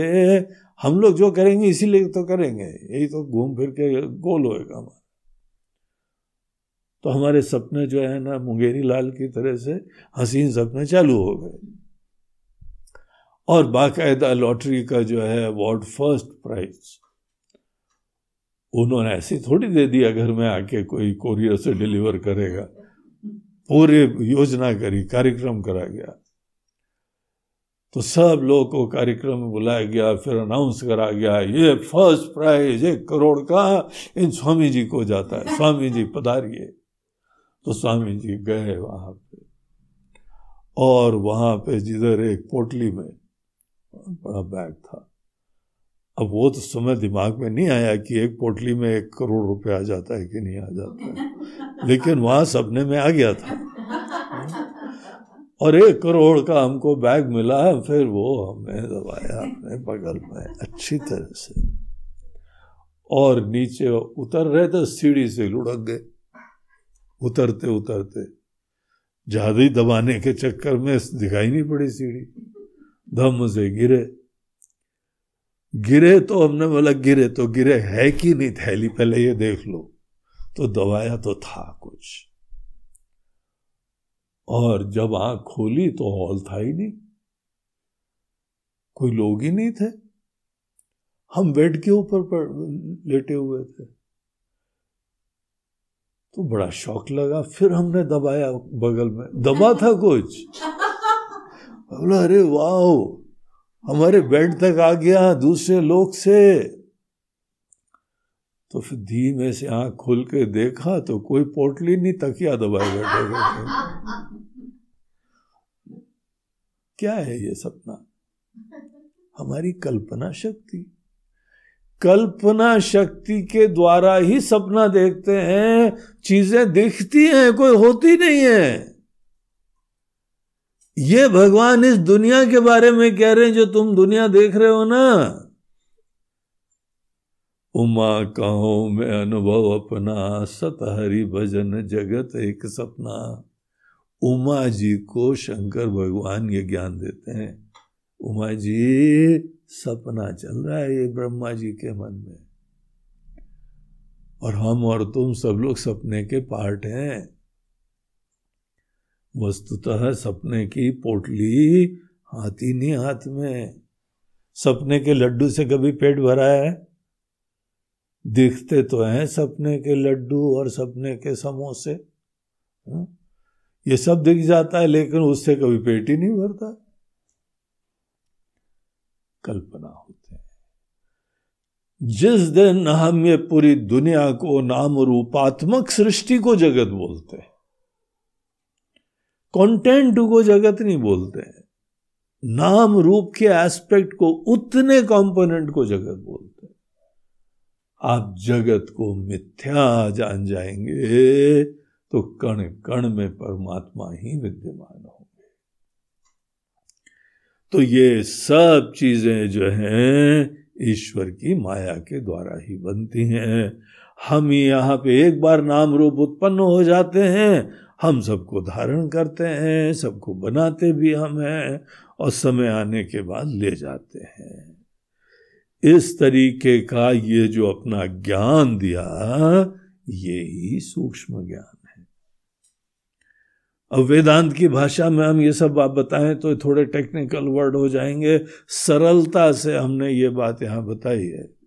इसको बोलते हैं, ब्रह्म को जगत का अधिष्ठान देखना और बाकी समस्त चीज़ों को अध्यारोप देखना, माया के द्वारा कल्पित देखना, ये ही सिद्धांत नवे अध्याय में यहाँ पे दिखाया जा रहा है। और ये जो नाम रूपात्मक सृष्टि है, बोलते हैं ये इसका उदय होता है, उसको ही बोलते हैं कि सृष्टि हो गई। ये जब थोड़ी देर के लिए लीन होती है, बोलते हैं प्रलय हो गई। तो इसकी सृष्टि और प्रलय तब तक चलता रहता है जब तक कोई इस अधिष्ठान स्वरूप ब्रह्म को जानता नहीं है। हम अपनी प्रकृति को धारण करके प्रकृतिम स्वाम अवष्टभ्य विसृजामी पुनः पुनः। बार बार सतत ये प्रक्रिया अंतहीन चलती रहेगी। हम नाम रूपात्मक सृष्टि उत्पन्न करते रहेंगे। दरअसल हम जानते कुछ उत्पन्न नहीं करा है। अब हम सबको बोले, आँख बंद करो, भगवान शंकर का ध्यान करो, भगवान शंकर कैलाश में बैठे हुए हैं, चारों तरफ़ ठंडा ठंडा वातावरण है, सफ़ेद सफ़ेद बर्फ़ है, और उसके बीच में गोरे गोरे कर्पूर, गौरम, करुणावतारम, शिव जी बैठे हुए हैं अगर सब लोगों ने ध्यान से कल्पना करा तो शिव जी आ गए ना? लेकिन वो शिव जी हमारी कल्पना शक्ति से आए। कल्पना शक्ति से हम किसी चीज़ को भी ला सकते हैं और उसको लाके खूब बढ़िया उदात्त भावना, भक्ति भावना, गुण, ज्ञान आदि अपने अंदर उत्पन्न कर सकते हैं। इसी कल्पना शक्ति को हम लोग बड़ा पॉजिटिवली क्रिएटिवली यूज़ कर सकते लेकिन एक दिन तो जानना ही पड़ेगा ये कल्पना शक्ति है। और कल्पना की चीज़ों का कोई स्वतंत्र अस्तित्व नहीं होता है। हम जानते हैं ये। क्योंकि ये सब जानते हैं, इसीलिए हमको हमारे कर्म कभी लिप्त नहीं करते। न न च माम तानी कर्माणी निबद्धनती धनंजय। हे धनंजय, ये सब चीज़ें हमको कभी नहीं लिप्त करती हैं। क्योंकि तो हमको पता है कि कल्पना है। जादूगर जो है, वो वहाँ पे एक बार कहीं पे स्टेज में उन्होंने बोरा बोरा लाओ, खाली वाला। और खाली बोरा लाया गया, उन्होंने पता नहीं क्या गिली गिली गिली मंत्र पढ़ा, और सोने की गिन्नियों की वर्षा होने लगी। बोला, भर गया, भर के ले जाओ। किसी और को चाहिए, दूसरा बोरा ले आओ। तुम्हारा बोरा भी भरे देता हूँ। उनका भी बोरा एकदम उन्होंने वही मंत्र पढ़ा दोबारा। और फिर उसमें गिन्निया आ गई। सोने की गिन्निया। दस ग्राम वाली। एक एक गिन्नी दस ग्राम। हाँ? सोच लो एक बोरे में कितने किलो होगा। और बोरा लेके वो बाहर गया तो बोरा खाली। बोला अरे अभी तो देख रहा था। ऐसी सृष्टि है ये। ये भगवान हमको दृष्टि दे रहे हैं। बोलते तुमको नहीं पता वो जादूगर को तो पता है ना। जादूगर काय के लिए ये सब पूरा शो कर रहा है? बेचारा थोड़ा सा दो पैसे कमा के जाएगा। अगर आपको इतना कोई कला पता है तो बैंक मैनर से बोलते अकाउंट खत्म बोरा ले अभी हम बोरा भर के अकाउंट फिर से फिलअप कर देते हैं। वो जानता है कल्पना है। जब भी कोई कल्पना को कल्पना जानता है उससे कभी बद्ध नहीं होता है। इसलिए भगवान कभी दुनिया से मोहित नहीं होते। राम जी को भले कोई जो है वो राजगद्दी दे दे तो भी वो बिल्कुल अलिप्त रहते हैं। हाँ? और उनको बोलते हैं, राजगद्दी चली गई आपकी। उनको हार्ट अटैक नहीं आता है कभी। क्योंकि वो जानते हैं कि ये कल्पना है। ऊपर से जो है व्यवहार के लिए दूसरों के हिसाब से लेवल लाते हुए व्यवहार करते रहते हैं। दिल में उनको सदैव ये ज्ञान रहता है। न चमाम तानी कर्माणी निबदनती हमारी अध्यक्षता में ये हमारी प्रकृति सूयते सचराचरम हमारी प्रकृति जगत का प्रसव करती है, सूयते, जन्मती है। नाम रूपात्मक सृष्टि क्रिएट हो जाती है, टिकती है, फिर चली जाती है। इस तरीके से हेतु नाने न कौनते जगत विपरिवर्तते। ये जगत की उत्पत्ति, सृष्टि, नाश चलता रहता है। हमको वो अव्यक्त, चिन्मयी, आनंदमयी, सर्वव्यापी सत्ता देखो। कम से कम तुम ब्रह्म बाद में बनना है, तुम भगवान को तो सर्वव्यापी बनाओ। अपने भगवान को ही सर्वव्यापी नहीं बनाया, उनको ही पूर्ण नहीं बनाया तो तुम कैसे पूर्ण हो गए ईश्वर को इस प्रकार से देखो। परम सत्य, परम गंतव्य, परम लक्ष्य इस तरह का होता है। और जो भगवान को वो अव्यक्त, वो दृष्ट नहीं होता। है देखिए, दृष्ट चीज़ें जो होती हैं, वो लिमिटेड होती हैं, वो मायामय होती है। तो बहुत अच्छा है कि भगवान अव्यक्त हैं, अदृष्ट हैं। वो नित्य बने रहेंगे। और ज्ञान का विषय होंगे। इस प्रकार से अपने परमात्मा का स्मरण करना चाहिए। ये राज विद्या है। ये राजगुह्य है। और जो नहीं जानता है भगवान के अव्यक्त डायमेंशन को अनमेनिफेस्ट डायमेंशन उसके बारे में देखिए यहाँ ग्यारहवें श्लोक में भगवान क्या कहते हैं? अवजानंती माँ मूढ़ा। वो मोहित है, वो ना समझ लोग हैं। हमको जानते नहीं है, बल्कि हमारा अपमान करते रहते हैं। हमारे दृष्टिकोण से देखो, जो सर्वव्यापी है छोटा बना रहे। जो जन्म मरण से परे है, उसको जन्म मरणवान बना रहे तो क्या कर रहे हैं ये लोग? अवजानती। तिरस्कार कर रहे अपमान कर रहे लेकिन बेचारे अनजाने में कर रहे हैं और इसी चक्कर में कुछ भक्ति भाव प्राप्त कर लेते हैं तो हम श्राप नहीं देते हैं। नहीं तो हमको कई बार लगता है कि ऐसे नालायक, दुष्ट, हम सर्वव्यापी, हमको छोटा बना रहे हो। जाओ, तुम छोटे बन जाओ। तो एकदम पता लगे कीड़े बन गए हम। ऐसे कभी नहीं होता है ना? ये भगवान की उदारता है। हम अपमान करते रहते हैं, तिरस्कार करते रहते हैं, लाछनाएँ लगाते रहते हैं। क्या भगवान दुनिया बनाई है आपने? भगवान चुपचाप सुनते रहते हैं। कभी नहीं बोलते, लाओ जरा हमारा त्रिशूल कहा गया, अभी बताता हूँ इसको। हाँ? कभी गुस्सा नहीं होते।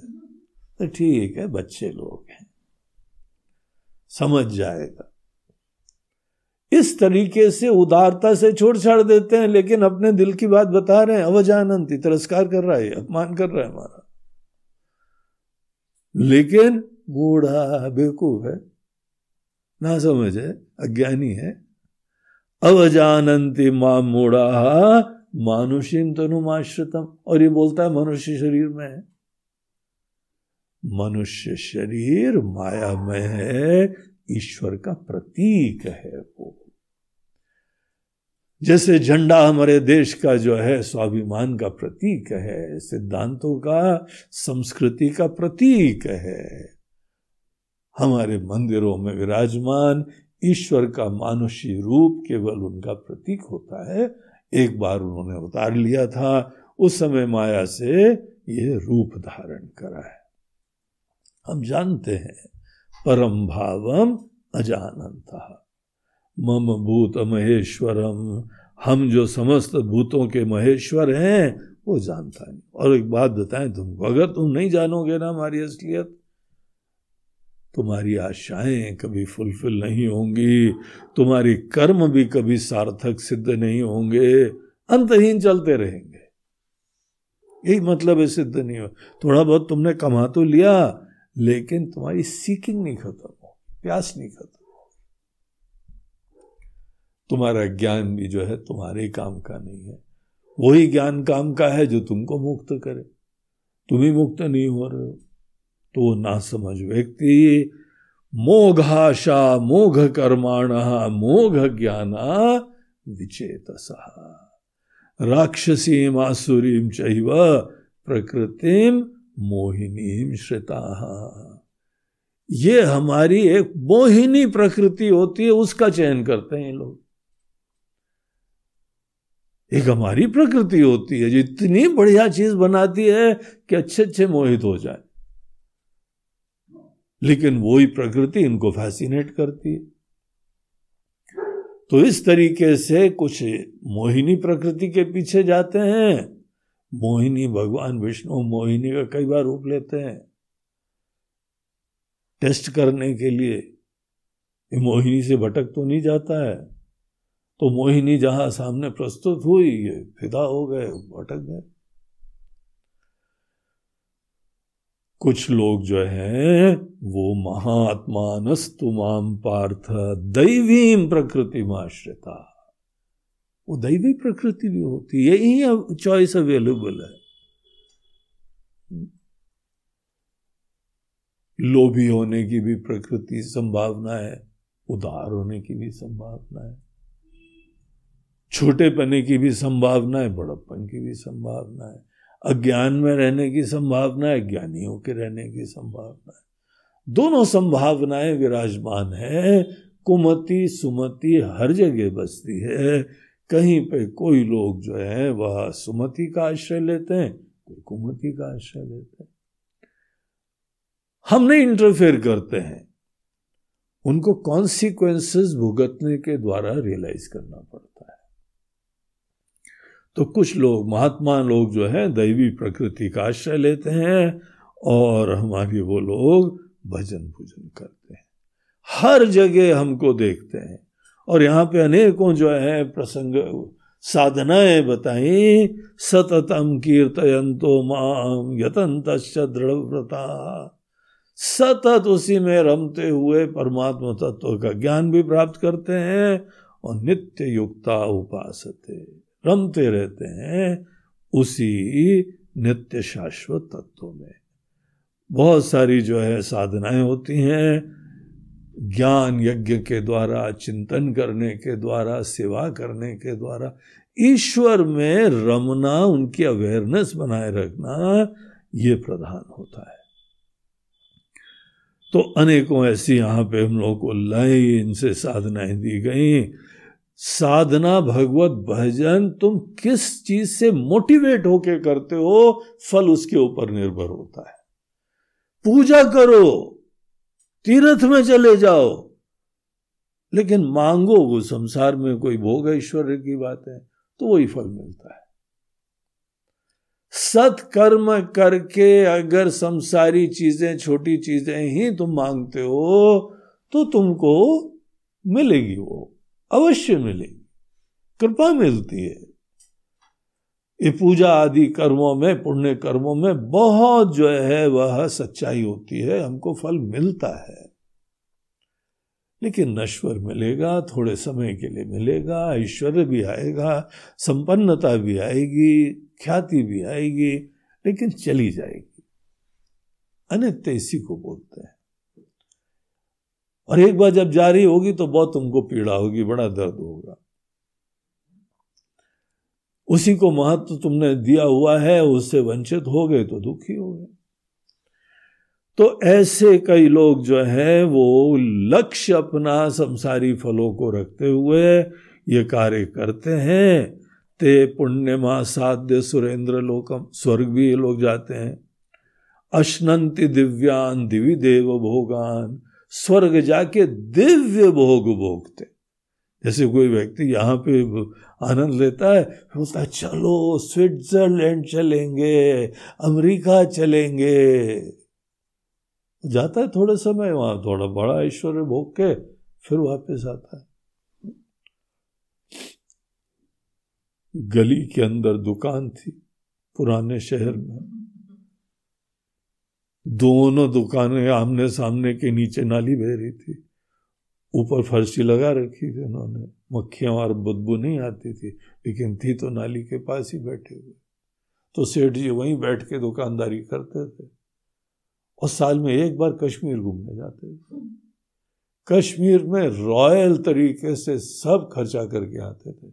फिर घूम फिर के, फिर नाली के ऊपर दुकान पे आके बैठ जाते थे।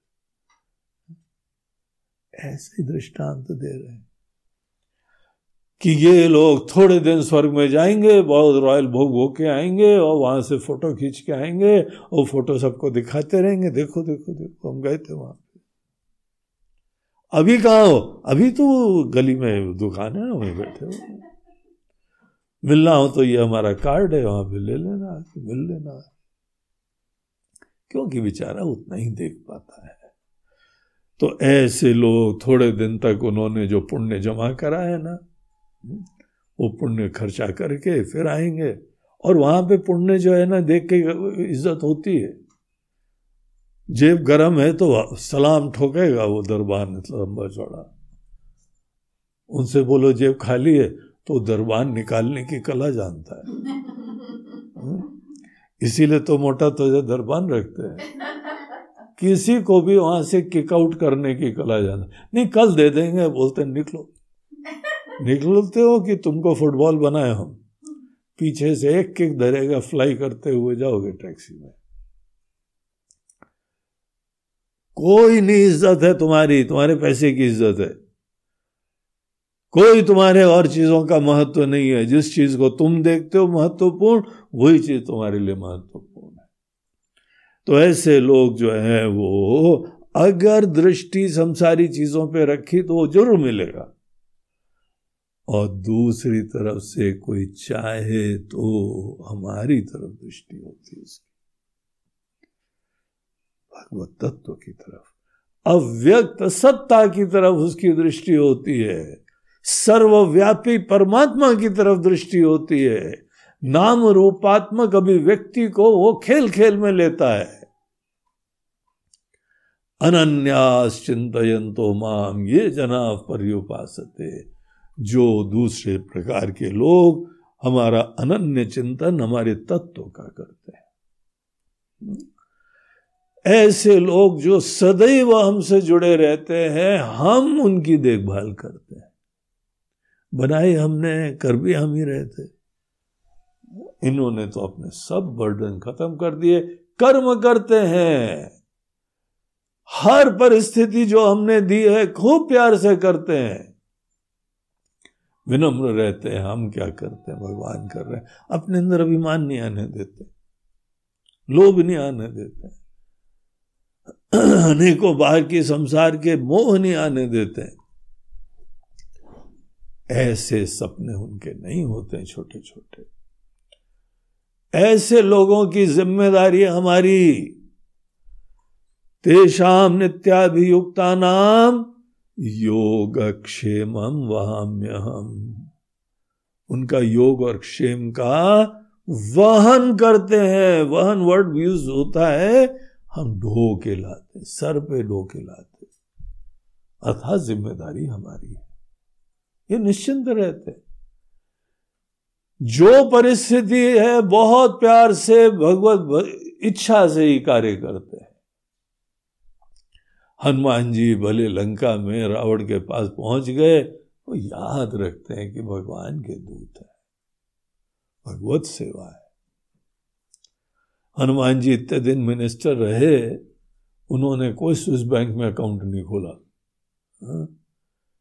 पता लगा कि जितना भी सुग्रीव के वहाँ पे धन था चुपचाप निकल गया पीछे के दरवाजे से। और हनुमान जी ने एक अलग अपना राज्य बना रखा था। सीधे वहाँ इन्वेस्टमेंट हो रही थी। करते ना लोग ऐसा? हनुमान जी ने नहीं करा। और आज भी उन्हीं की स्तुति होती है। उनको जो आनंद मिला, उनको जो बड़प्पन मिला, उनको जो प्यार मिला, उनको जो मुक्ति मिली, वो दूसरे को कैसे मिलेगी? पीछे से साइफन करने वाले लोग। हाँ? तो दृष्टि हमारी क्या है? प्राथमिकता हमारी क्या है?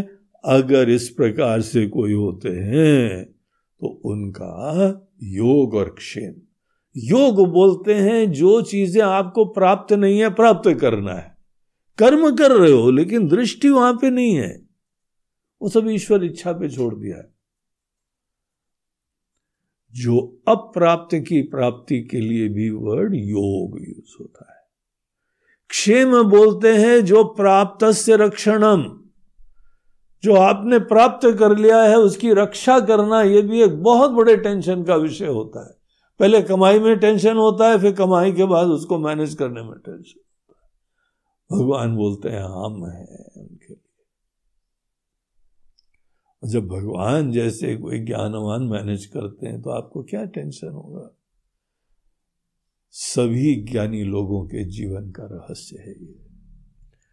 अगर आप किसी अन्य देवता का भजन करते हैं बड़ी श्रद्धा से, ये भी अन्य देवता, भक्ता जनते श्रद्धान्विता सर्वव्यापी नहीं है, छोटे हैं किसी क्षेत्र विशेष के विशेषज्ञ हैं। आपका कुल चला रहे होंगे, आपका धंधा चला रहे होंगे। जैसे कोई दुकान में जाता है, भगवान की जो है वो अगरबत्ती वहाँ पे जलाता है, दुकान की भगवान हमारे ऑफ़िस की रक्षा करना। यही अधिष्ठान है हमारे सब कमाई उमाई का। हम्म। देवता इतने ही है। सर्वव्यापी देवता नहीं है आपके। जिसके देवता छोटे होते हैं, वो श्रद्धा से उनका भजन करता है। भगवान बोलते हैं, वो भी दरअसल हमारे भजन कर रहा है, लेकिन अज्ञान से युक्त होके। पता नहीं है अविधि पूर्वक ये राइट तरीका नहीं है। छोटे को देखने ज़्यादा चिंता नहीं करनी चाहिए। अगर सब चीज़ों को आप डिविनाइज कर देते हैं तो छोटे का अस्तित्व क्या रहता है? इसीलिए वो ठीक विधि नहीं होती है। हम ही जो है, वो हर चीज़ के बीच विराजमान है। ऐसा निश्चय करके भजन करा जाता है। हम ही समस्त पूजाओं में, यज्ञों में, हम ही उसके प्रभु और उसके भोक्ता होते हैं। इसीलिए उस ईश्वर की तरफ़ अपनी दृष्टि उठाइए और पूजा रिमेनिंग सेम बस दृष्टि के परिवर्तन से गति का परिवर्तन हो जाता है। पूजा तो छोटी बुद्धि वाला भी कर रहा है। देवताओं का भी उपासना कर रहा है, वो पूजा तो वो भी कर रहा है सेम टाइम लेकिन दृष्टि छोटी चीज़ के ऊपर ही। भगवत भक्त उदात महान तत्व की तरफ़ दृष्टि उठा के फिर भजन करता है, इसीलिए उसको परम कल्याण प्राप्त होता है। तो अर्जुन, जो भी तुम कार्य करो, यत करो यदशनासी ये सिद्धांत बना लो। क्योंकि हम हर जगह हैं, इसीलिए जो कार्य करो, मन ही मन ये ध्यान रखो कि ये भगवान प्रेरणा से है, भगवान इससे प्रसन्न हो। बेस्ट पॉसिबल करो। भरोसा रखो कि तुम्हारे कर्म अच्छे होंगे तो अच्छा ही फल आएगा। एंजाइटी छोड़ो कर्म फल की। कर्म में एक्सीलेंस की ही प्राथमिकता रखो।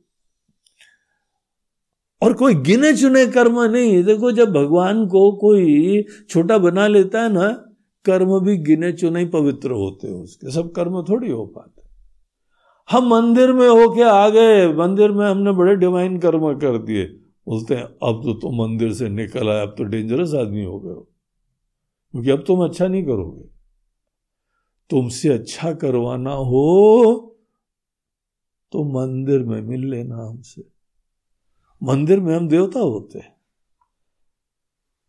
और मंदिर से निकल आए, अब हम मंदिर में थोड़ी है यार कोई। फिर हम कुछ भी काम कर सकते हैं। भगवान बोलते हैं, कर्म को ऐसे डिवाइड मत करो। कर्म को ऐसे डिवाइड करने के पीछे भगवान को छोटा बनाना ही हेतु होता है। अपने भगवान को सर्वव्यापी बनाओ। और इसीलिए समस्त कर्म जो है वो भगवान के लिए जो करो, खाओ, वो भी भगवान के लिए हो रहा है। चलो, वो भी भगवान, खेलो, वो भी भगवान। अवेयरनेस की बात है, जो परम सत्य है, वो सर्वव्यापी है। इस प्रकार से समझते हुए जब आदमी कार्य करेगा, सब चीज़ें हमारी खुशी के लिए हो उसको बोलते हैं अर्पण कर देना। तत्कुरुष्व मदर्पणम इस तरीके से आदमी सब शुभ शुभ कर्म। किसी चीज़ को दुनिया को बोलने दो कि यह धार्मिक कर्म है, यह अधार्मिक कर्म है। तुम तो वही पवित्र एटीट्यूड से समस्त कर्म करो। शुभा शुभ फल एवं मोक्ष से कर्म बंधन। ही उससे आदमी समस्त कर्म के बंधनों से मुक्त हो जाता है फ्री हो जाता है। संन्यास योग युक्त आत्मा वही संन्यास हो जाते योगी बन जाते और अंततः इसी परम तत्व को प्राप्त कर लेते हैं। हम सब के अंदर समान रूप से विराजमान है। समोहम सर्वभूतेषु। तो हम जो हैं वो हर चीज़ के अंदर विराजमान है। बुरे के अंदर भी हम विराजमान है।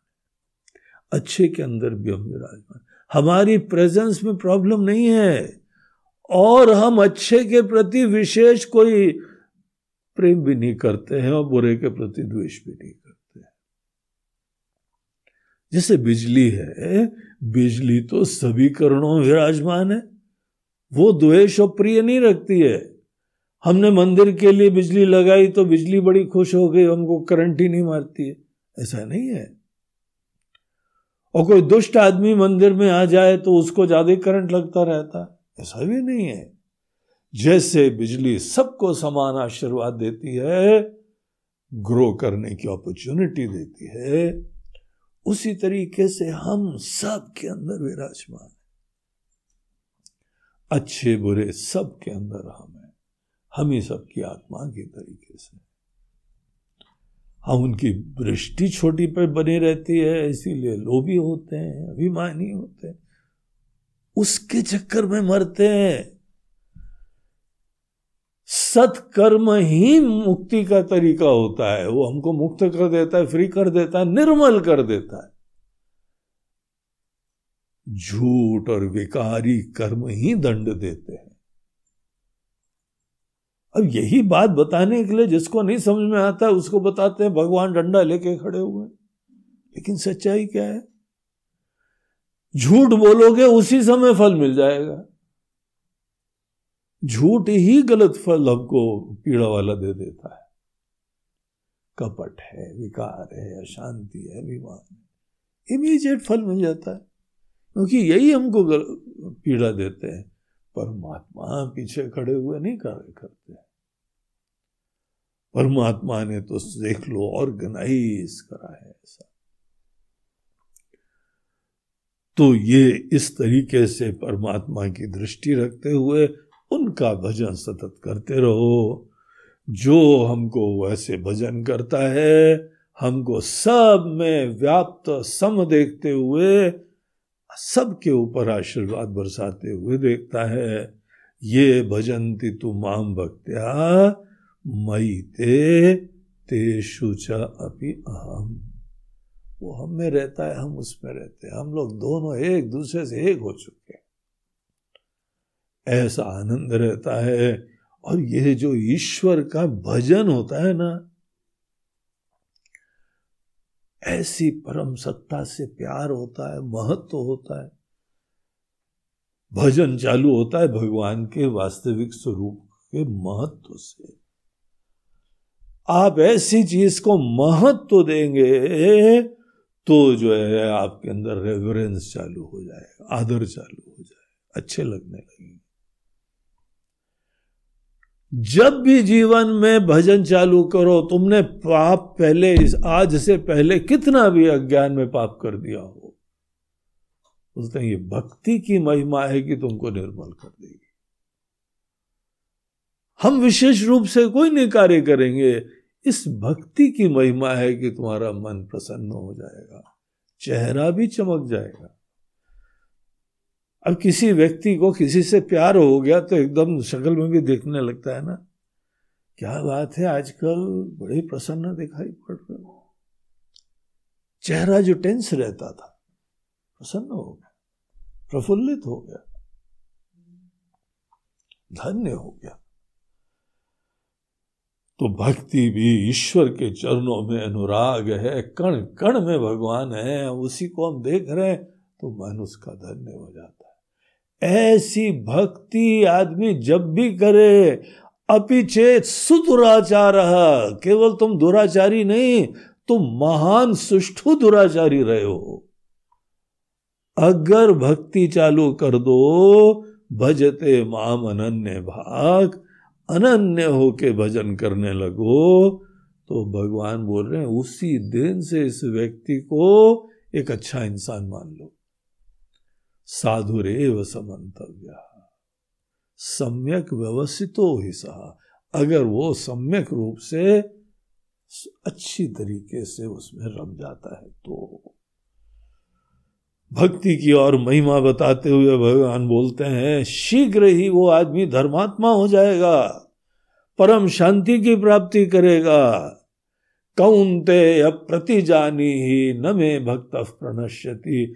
कभी हमारे अंदर ऐसी प्यार से, इज़्ज़त से रमने वाले का नाश ही नहीं होता है। अर्जुन जो आदमी पाप योनि है, जिसका, जिसकी बैक फ़ाइल जो है ना बैकलॉग भयंकर विकारी था, दुष्टता था। अरे महाराज, जिसको आप जानते नहीं हो, बड़ा दुष्ट है, बड़ा पापी है। सुदुराचारी था। भयंकर पापी था, चोर था, डकैत था, ये था, वो था। देखो वाल्मीकि जी के जीवन में क्या था? डाकू थे ना। नारद जी ने उनको भगवान का ज्ञान दिया, सच्चाई का ज्ञान दिया। क्या ट्रांसफॉर्मेशन हो गया? तो कई बार कई लोगों को शुरुआत से ठीक दृष्टि ज्ञान नहीं मिलता है। उनको बोलते हैं, इनका स्टार्टिंग पॉइंट थोड़ा प्रॉब्लम वाला है। उसको बोलते हैं पाप योनि तो उनके अंदर बाहर की चीज़ का अट्रैक्शन ज़्यादा होता है, ज़्यादा जो है इमोशनैलिटी होती है अटैचमेंट ज़्यादा होता है। ये सब चीज़ें हमारे अंदर ईश्वर के भजन के लिए डिस्ट्रैक्शन होते हैं। अगर कोई पाप योनि वाला व्यक्ति भी होता है, स्त्रियो, वैश्या तथा शूद्रा स्त्री को भी भक्ति के दृष्टिकोण से कहा जाता है कि यह भी पाप योनि है। क्योंकि उनके अंदर प्रोपेंसिटी अटैचमेंट की ज़्यादा होती है। पोजेसिवनेस होती है अटैचमेंट होता है, तभी तो माँ बन पाती है। नहीं तो पिता की तरीके से बच्चे ने खाया खाया, नहीं खाया नहीं खाया, वो चल गया। अब ये बेचारी सोचती है, सबने खाया कि नहीं खाया। बाकी कभी कोई ध्यान नहीं देगा, आपकी माँ सदैव ध्यान देगी। ये उनका नेचर है। उनके इस रोल के लिए अच्छा है, लेकिन ये जो बहुत अटैचमेंट होता है, यही डिटैच होके भगवत भजन में ये बाधा बन जाता है। ऐसा नहीं है कि कोई ऐसा इसको पार नहीं कर सकता, उसका एफर्ट डालने पड़ते हैं। और ऐसी महान सी महान भगवान की भक्त वेदों के अंदर विराजमान है, परम ज्ञानी विराजमान है, लेकिन उन्होंने मेहनत करी। अपने केवल प्रकृति पे छोड़ दो तो वो नहीं होता है। पुरुषार्थ करना पड़ता है। भजन का पुरुषार्थ। अब मेरा भाई हो कितना महान भजन कर गई। उनके भी मन के अंदर अटैचमेंट की संभावना थी। लेकिन ईश्वर की तरफ़ दृष्टि उठाई और भजन करने लगी। वैश्या वैश्य बुद्धि जो दुकानदार लोग होते हैं, बिजनेसमैन होते हैं, उनको सदैव पैसे का ध्यान देना पड़ता है।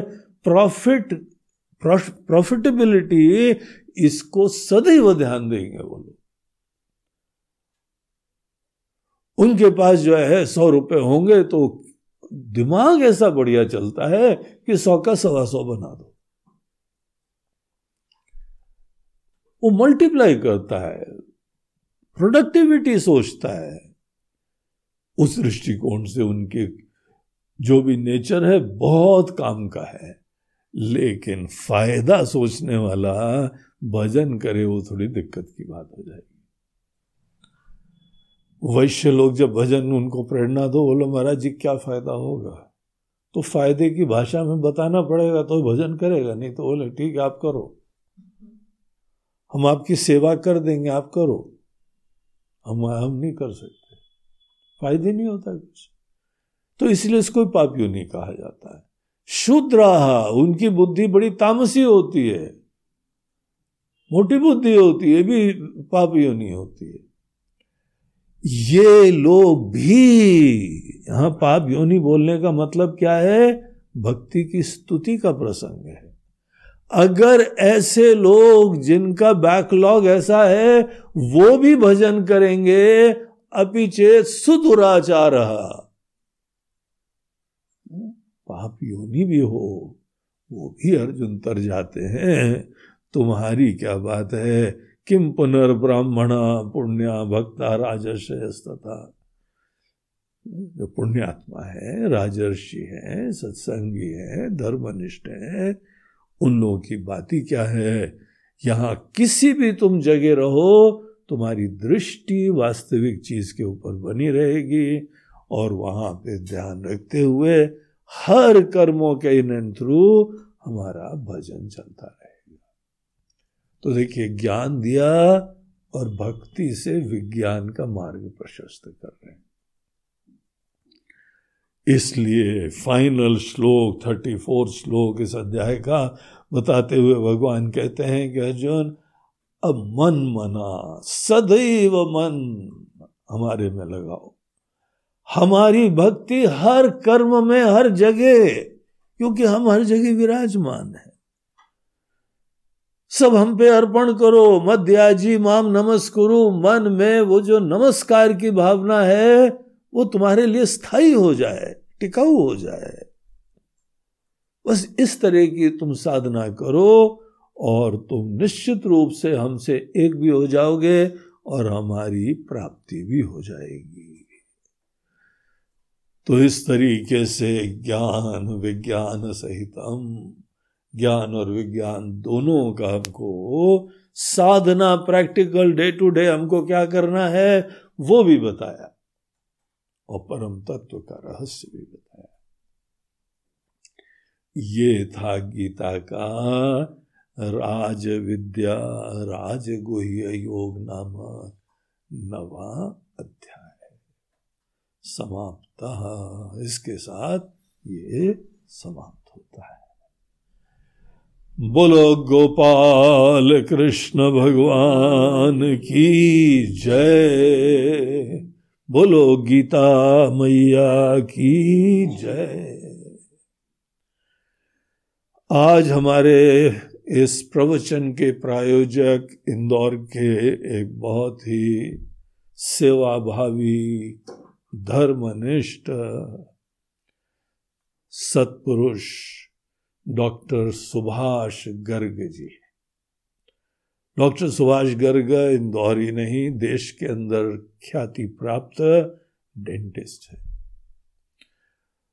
वो यहाँ पे डेंटल कॉलेज के प्रिंसिपल डीन वगैरह वगैरह रहे हैं। अभी सब उन्होंने एक्टिव कार्य से निवृत्त होके अपने प्रैक्टिस करते हैं और अनेकों जगह जीवन के अन्य कार्य तीर्थ करना, सेवा करना, वो सब कार्य करते सब महात्माओं के आश्रम की सेवा भी करते रहते।